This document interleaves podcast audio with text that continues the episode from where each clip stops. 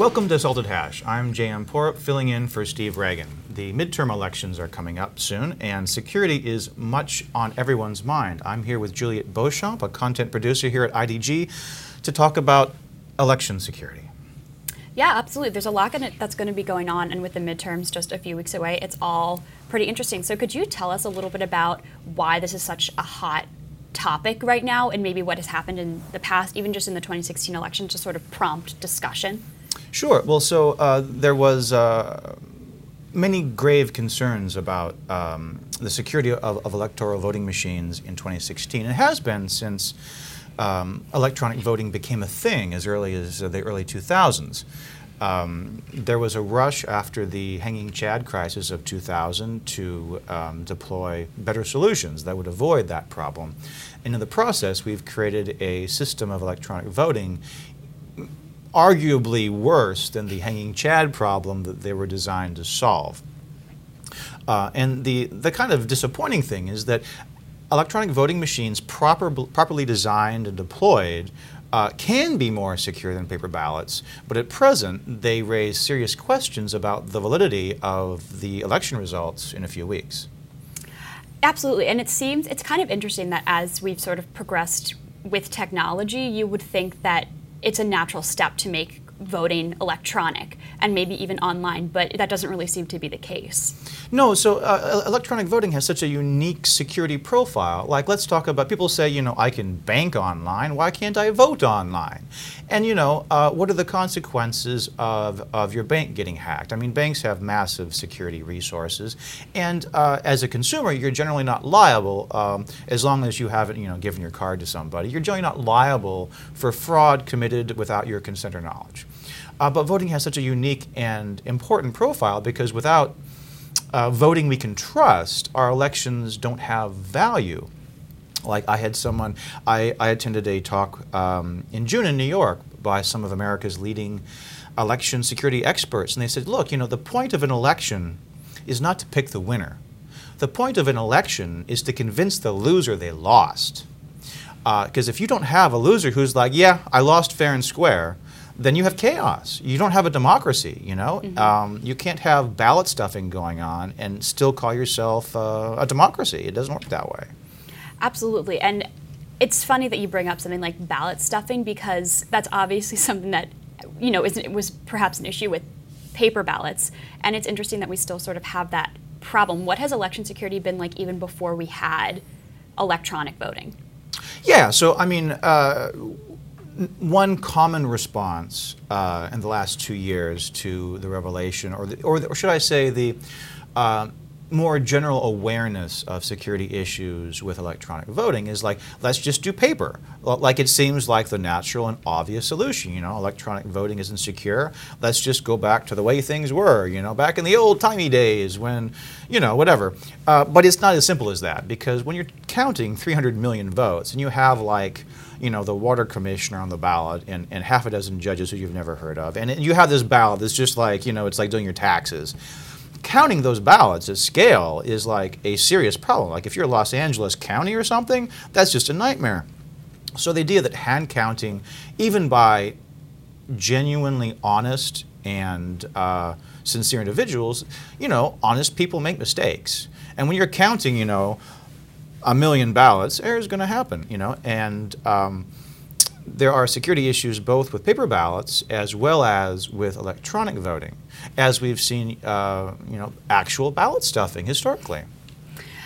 That's it's really interesting that this is still sort of a problem. It seems like it's it's pretty ongoing and pretty true of most of our elections. What I know there's been some steps to sort of change something and make election more secure, especially in time for the midterms, but that hasn't necessarily worked out and in some cases it's fallen through. Mm. What are some examples of what states have been at least trying to do to change security with midterms and how that is okay maybe it's a great idea or that is an absolutely terrible idea and that's going to do nothing for election security? Yeah it's a great question. Uh, so some states uh, were able to decertify some of their insecure voting machines uh, in the last two years. And uh, it, i think it would be fair to say that the security posture of the 2018 elections is at least marginally more secure than 2016. That doesn't inspire confidence. uh, you know, like they all should be secure. Uh, you know, and, and, and certainly some states, more than other states, have made a really big effort to up their game. Uh, some states have not. Uh, you know, West Virginia, for instance, implemented uh, online blockchain voting a couple months ago, uh, leading to security experts to just howl in despair because there's really no such thing as a, a, secure online voting, much less on the magical blockchain, which solves nothing really. Um, and then the state of Georgia, one of the largest states with all state electronic voting with no audit trail, no paper trail, no way to recount results. Um, a citizens group sued the state saying, you know, this is not acceptable. You know, we need to fix this. And a couple weeks ago, a, a state judge in Georgia um, sympathetically agreed but ruled against that citizen group, saying, you know, it's too close to the election. We still have to have an election. And this judge publicly called the state of Georgia as having their head in the sand about the issue. So we're seeing different states responding differently to this particular problem.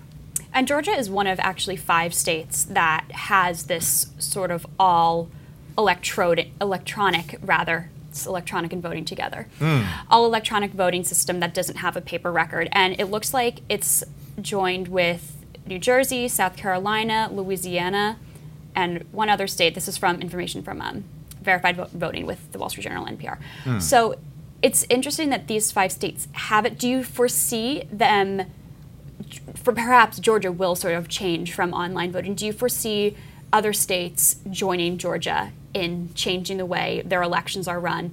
Definitely not in time for the midterms, but maybe in time for the 2020 elections. Oh, I think it's inevitable. Uh, there, there, there's so much public awareness now and, and so much public pressure that, that um, you know, and, and awareness is growing rapidly. You know, I, have been watching this space for, for 10, 15 years, and uh, security people have been saying this loudly since the Help America Vote Act was passed, you know, in the early 2000s. And it's only just since 2016 that the general public has finally um, caught on to this. This is actually a really serious issue that threatens the integrity of our elections, and I think that public pressure is only going to continue to grow. Um, every for the last two years, DEF CON, the security conference in Vegas, has hosted a, uh, a voting village where ordinary people who attend DEF CON can um, hack voting machines that the researchers have purchased off of eBay. Uh, and many uh, election officials went this year, and and they were like, "That's the voting machine that I use in my county, and I just hacked it in five minutes." You know, so so and, and they're like, "Wow, this has to change," because they just didn't know. I mean, they're not technical people; they're not security people. They're just like, "I run a county board of elections for a small county in you know Nebraska." You know, like it's not realistic to expect these people to be security experts. But that realization, that awareness is is growing rapidly, and, that, and that's heartening. That's heartening. It is good that people are becoming more aware of these kinds of things, but at the same time, it's sort of discouraging and upsetting that our elections would be something that could be hacked. Even though we don't necessarily have concrete evidence of an election ever being hacked, there's mm. certainly speculation. Um, and it's interesting how election security has changed from sort of more of a domestic threat of you know the other party stuffing ballots and mm something that's that's done domestically, as, and now there sort of seems to be a more international threat. Am I wrong there, or is that? Well, well, certainly. I, I, mean, if you wanted to stuff ballots in the 1960 election and you're Russia, you're kind of out of luck. Mm-hmm. You know, I mean, like, but but the, the thing with the internet and security is you now live next door to every sociopathic gangster, spy, and terrorist on the planet. Um, which which means that the entire threat model has changed. It used to be the real threat was the other party or a corrupt um, government, you know, and there have been corrupt state and like Richard Daley, 1960. You know, there there are plenty of examples of corruption in American history. Uh, you know, the, the, um, the machine bosses of New York and Boston uh, of, of the turn of the, of the 20th century, for instance. Um, and, and, certainly the the results of American federal elections are of great interest to other nations. And, and certainly, uh, I, I mean, we also can't avoid talking about that, that America itself has interfered with and hacked foreign elections for 50 plus years.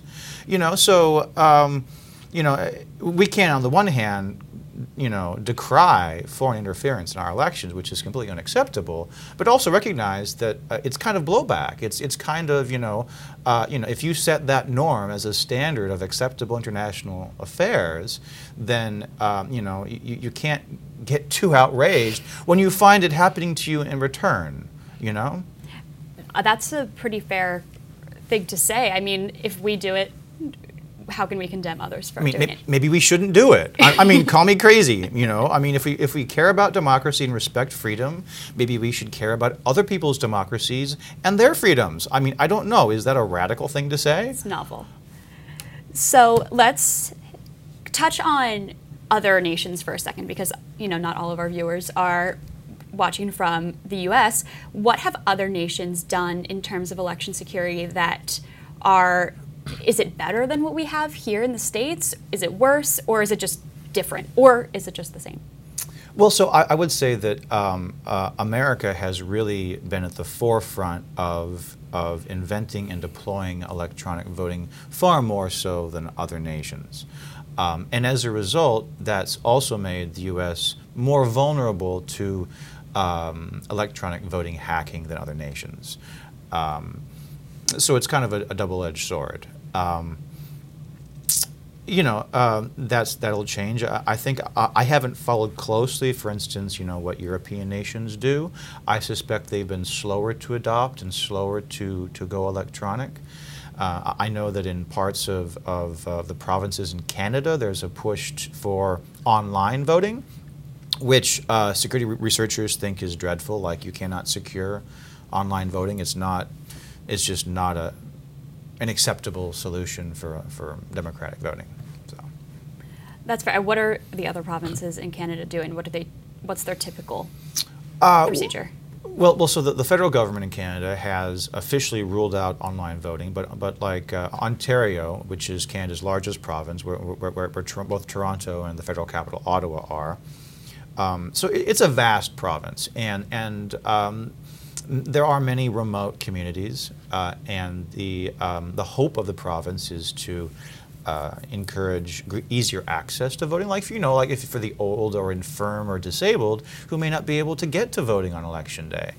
Uh, and so it comes from a, a generous place, like everybody should be able to vote, and we want to make it easy for them to vote. Like, that is a fine wish, that is a fine thing to want. And there may be other solutions. Um, online voting is not one of them. Uh, you know, the, voting has has such unique security properties compared to anything else you might look at, like online banking or I don't know anything else. Um, but one particular one that that people should people often forget about. is vote buying and voter coercion. There's a reason we have a secret ballot when you go to vote, you have a you have you have a secret little cubicle where somebody nobody can see how you vote. You can't have someone say, "Here's 50 bucks, vote for so and so. Bring me a receipt proving you voted for so and so." You can't have an abusive spouse saying, "You're going to vote for so and so, or you're going to regret it." You know, you can't have voter coercion. You can't have vote selling. You have a secret ballot where you can vote your conscience and nobody else knows. But if you're voting on a smartphone, then hey, honey, here's how I want you to vote or here's 50 bucks. I'm going to watch you vote right now. Or I'm going to intercept that transmission and change the vote as it's crossing the wire, and nobody's ever going to know. So yeah, th there's there's very unique properties to voting that are necessary for a trustworthy election, and they're not intuitive, and uh, they're very difficult to get right. It's interesting that you when you think of election hacking and just hacking in general, you automatically assume you know something going on in the computer. But I mean, mm. election hacking, if you have something like online voting, can be as simple as someone saying, "Well, I'm going to watch you vote." Yeah, and that's still a way to influence an election. And, you know, I mean, there's all these requirements that are, are essential for, for there to be, you know, a free and democratic uh, election, and um, getting it right is, is is incredibly important and incredibly difficult. So there's obviously a lot of ways in which there could be a more perfect election system. I'd be interested what your thoughts are about. I know there's some states that just do complete vote by mail. I'm almost positive Washington State is one of them. Mm. What about the security of something like that, where people aren't even really obligated to go to the polls? They just fill in a ballot at home, send it in the mail, and it's counted. That is a good question, and I do not have an authoritative answer to that question. Um, on, uh, on the cuff, uh, I mean, the thing about the internet and security is that the internet scales. You can do one thing once, copy and paste it a million times. Um, and if you hack a central server, then you can hack all the votes. Um, now, is it possible to intercept people's mail, steam it open, change their vote, and put it back in the mail? Now, certainly that technology exists and has for at least 100 years or more. Like people know how to steam open envelopes. Could you do that at scale in a non detectable manner? Um, that sounds to me very difficult. Uh, now, now, is it possible? I mean, security is never about perfect security. Uh, i- trying to achieve perfect security in anything is is um, a fool's errand. But it's a question of how can we make it more difficult. You know, how easy is it to stuff the ballot today when everyone has a smartphone camera and, and you're not going to get away with it? You know what I mean? Like if there's like an army of thugs or like changing ballot boxes around, like you, you, you kind of think you'd you'd know about it. Like that would get out. You wouldn't hide that secret. Yeah. And if you had like a team of dozens of people intercepting mail in Washington state and steaming open envelopes in some non detectable way, that requires like a vast conspiracy. Like one person's not going to be able to do that. Like that would be really difficult. Impossible? I'm not saying it's impossible, you know, uh, but it would be really difficult. Whereas if you're like finding security vulnerabilities, hacking things in an undetectable manner, um, then there's no proof, very difficult to prove anything happened, and it requires a very small number of highly skilled people to pull off. So, you know, I mean, I, I, I don't have a concrete answer on the, on, the, on the vote by mail, but it would certainly be vastly more difficult to interfere with than uh, online voting, for instance, or electronic voting machines. Interesting. It's I, I'm still so fascinated by any sort of argument which is valid of saying, let's not go with technology on this one, guys. I, you know, I, I mean, uh, one thing that I find frustrating is that, it, especially in Silicon Valley these days, there's this sort of tech utopian vision that anything we build must be progress. Um, but that's not the case. I mean, there are some technologies that are uniquely evil or are dual purpose. Like, you know, we can talk about the invention of mustard gas. You know, I, I can't think of any positive uses of mustard gas. And after the First World War, we agreed as a, as, as, a, as a species to ban its use. You know, because, you know, like, German oven makers in the 1930s made massive forward leaps in creating ovens that were used for horrendous purposes. Was that like progress? You know, pro- technology in itself is not inherently good. Um, and I, I think that we need to take a step back and say we have the power as a species to invent and innovate and deploy some amazing things for both good and evil. And assuming that every possible scientific advance or every possible technological breakthrough is good for us is uh, let's be a little bit more critical about that because we should we should we don't want to be luddites and say technology is evil, paper ballots, you, you know, let, let's go back to the Stone Age because that's also a ridiculous extreme position. Like, like mm-hmm. we don't want that. I like antibiotics. Agreed. You, you know, I mean, there are wonderful things that technology gives us, but mm-hmm. also many evil things. And we, I mean, we, we can't just be like everything's wonderful, yippity doo dah. You know, it's just, it, you know, so a little bit more critical thinking goes a long way. Absolutely. and something that you said earlier, which is interesting and something that I hadn't really thought about, is that an election isn't proving who won; it's convincing the loser that they lost. Some, it's it makes complete sense when you think about it. But in those cases where an election is super close, within yeah, let's say one percentage point, um, how can election security help in term good having a secure election help in recounting votes just to get i mean it happened in 2016 there was a vote recount so having secure elections and making recounting ballots i would think is sort of critical to election security? Great, that, that's a great question, Juliet. So, so uh, I've personally spoken in my reporting to, to, half a dozen of the world's leading security experts in this field, and, and they all agree what the best practice is. Like, this is not rocket science. We know how to do it. It's not hugely expensive. We can deploy it.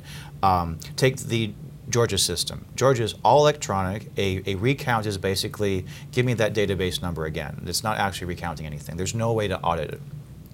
Best practice uh, is that we vote on paper and we use optical scanners, just like the scanner you have in your office. You like scan a document, you know, whatever. Mm-hmm. Only you're scanning the ballot paper. Ballot paper goes in a box, just like you know, old-fashioned. So, you, so you fill the paper, you scan it, and you put the ballot paper into a locked box, and the optical scanner counts the votes. Then you do risk limiting audits. Risk limiting audits use a statistical model to say, you know, um, that election was close and we're going to recount like 5 10% of the total ballots uh, taking a random sample across all possible votes, and we're going to count that subset to look for anomalies. Mm-hmm. And if we see anomalies, maybe we'll dig deeper. Uh, if there's a landslide vote, that uh, risk limiting audit might be a, a, very small number of ballots. Like if, as a, you know, if we're all very clear, like that was a landslide, there's no any real doubt. We're just going to do this as a formality. Yeah if it's a squeaker like you know 50.1 to 49.9 you're like we really need to get this right mm-hmm. you might do 10 20% you might recount the whole thing if it was that critical um, but it's a way of both automating uh, counting votes at scale which is genuinely hard to get right and, and humans are error prone remember mm-hmm. and also so it mitigates both the risks of errors and malice with paper ballots and also mitigates the risk of having the, that, those vote totals hacked because you're checking both and the two work together to ensure the best possible uh, accuracy in the voting count. Yeah, I mean, that theoretical seems like everyone would kind of be happy. The loser, if they lost, they can easily audit. It's easy to audit mm. the votes, and it's it seems like a good option. But why hasn't it been implemented? It's a question of political will and financial resources. Like there are many difficult security problems, and some of them are impossible to solve. Some of them are moonshot difficult. This is more like fix the subways so they run on time. Mm-hmm. Like we know how to do it. We know how to build subways. We know how to build optical vote scanners, but we need the political will to do it and the, the financial capacity to actually deploy these systems. We know how to build these systems, but we have to actually, you know, have regulators and governments step up, step up and say, you know, we need to defend the integrity of our elections, and this is how we're going to do it. So, I'll kind of leave everyone with a theoretical, another sort of theoretical question. You know, we're not going to have a perfectly secure election in 2018. That's been made pretty clear by at least, at the very least, your example of the judge in Georgia. Even if you, you can have a, a, an election that isn't perfectly secure, but it's still correct, like is still accurate. Like you can have a, an election that isn't completely secure, but that doesn't mean it's going to automatically get hacked. But what I want to say looking forward is is there an option to have a perfectly secure election? Is that within reach or is that just, you know, there's always going to be at least some risk of hacking or interference?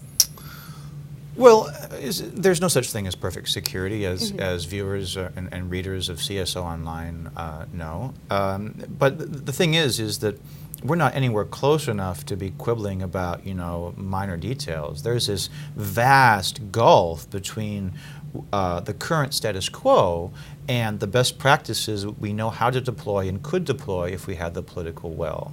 Uh, let's get there and have best practices deployed. Then we can quibble over minor details. Right now, we're in a position where a um, an adversary could hack the Georgia state vote total, and nobody would ever know. Uh, that's just not an acceptable place for us to be in. Agreed. Call me crazy. yeah, thanks so much for coming in, JM. It's thanks, Julia. There's a lot. There's a lot to think about, and it's really interesting. Hmm. I think it's going to be something to look at going forward. Absolutely. And uh, viewers interested in learning more can go to csoonline.com and follow our security coverage there.